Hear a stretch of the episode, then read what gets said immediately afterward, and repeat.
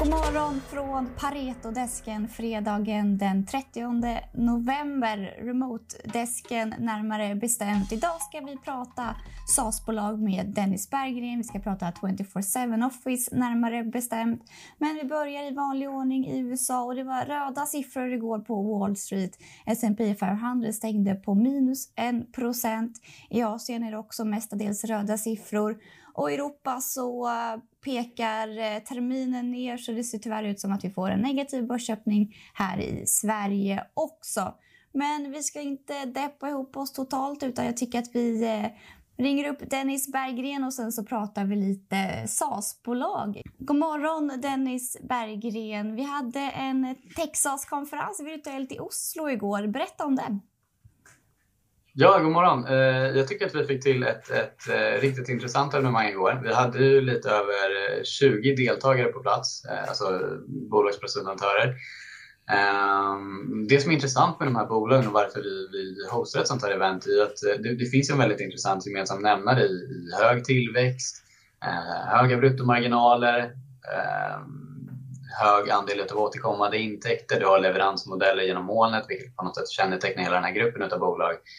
Um, vi hade Pexip, Mercell, 24-7 Office, uh, bolag som var under bevakning på plats. Uh, även uh, ytterligare bolag som Kolonial, vi hade Pli Magnus, Kahoot.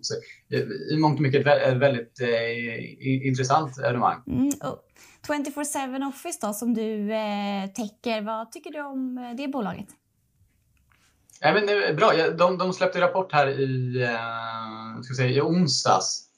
Um, och det är lite så trots eh, coronasituationen, vilket på något sätt det föranleder lite osäkerhet. Det kan ju i regel vara lite längre säljcykler. Eh, så, så tycker jag att bolaget levererar en, en bra rapport. Eh, den var i nivå med våra förväntningar. det man ser är att den underliggande tillväxten fortfarande är väldigt stark.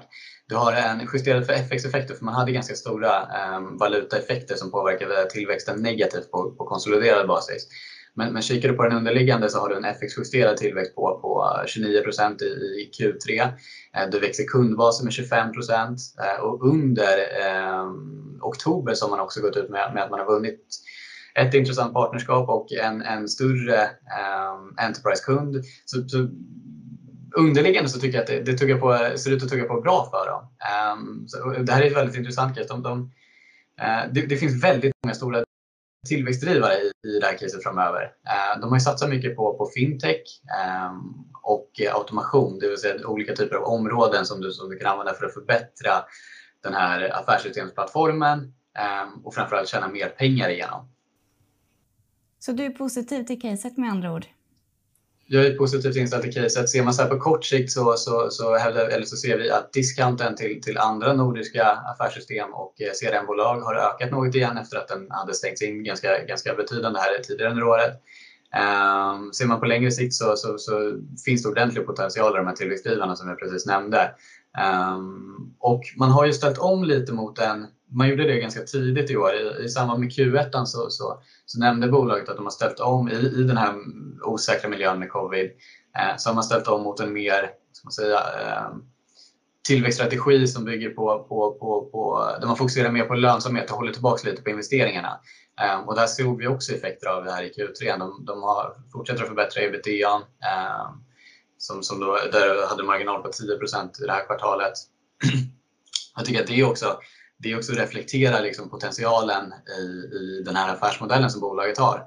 För att om man, om man kikar på den totala kostnadsbasen så ökade den med drygt 1 Men hela liksom försäljningsökningen trillade nästan rakt igenom tack vare att de har så, så pass starka bruttomarginaler. Eh, så det förklarar också liksom varför de här bolagen är väldigt intressanta. Det finns en betydande lönsamhetspotential i dem när, när det når större intäktsbaser. Mm, spännande. Tack så mycket Dennis.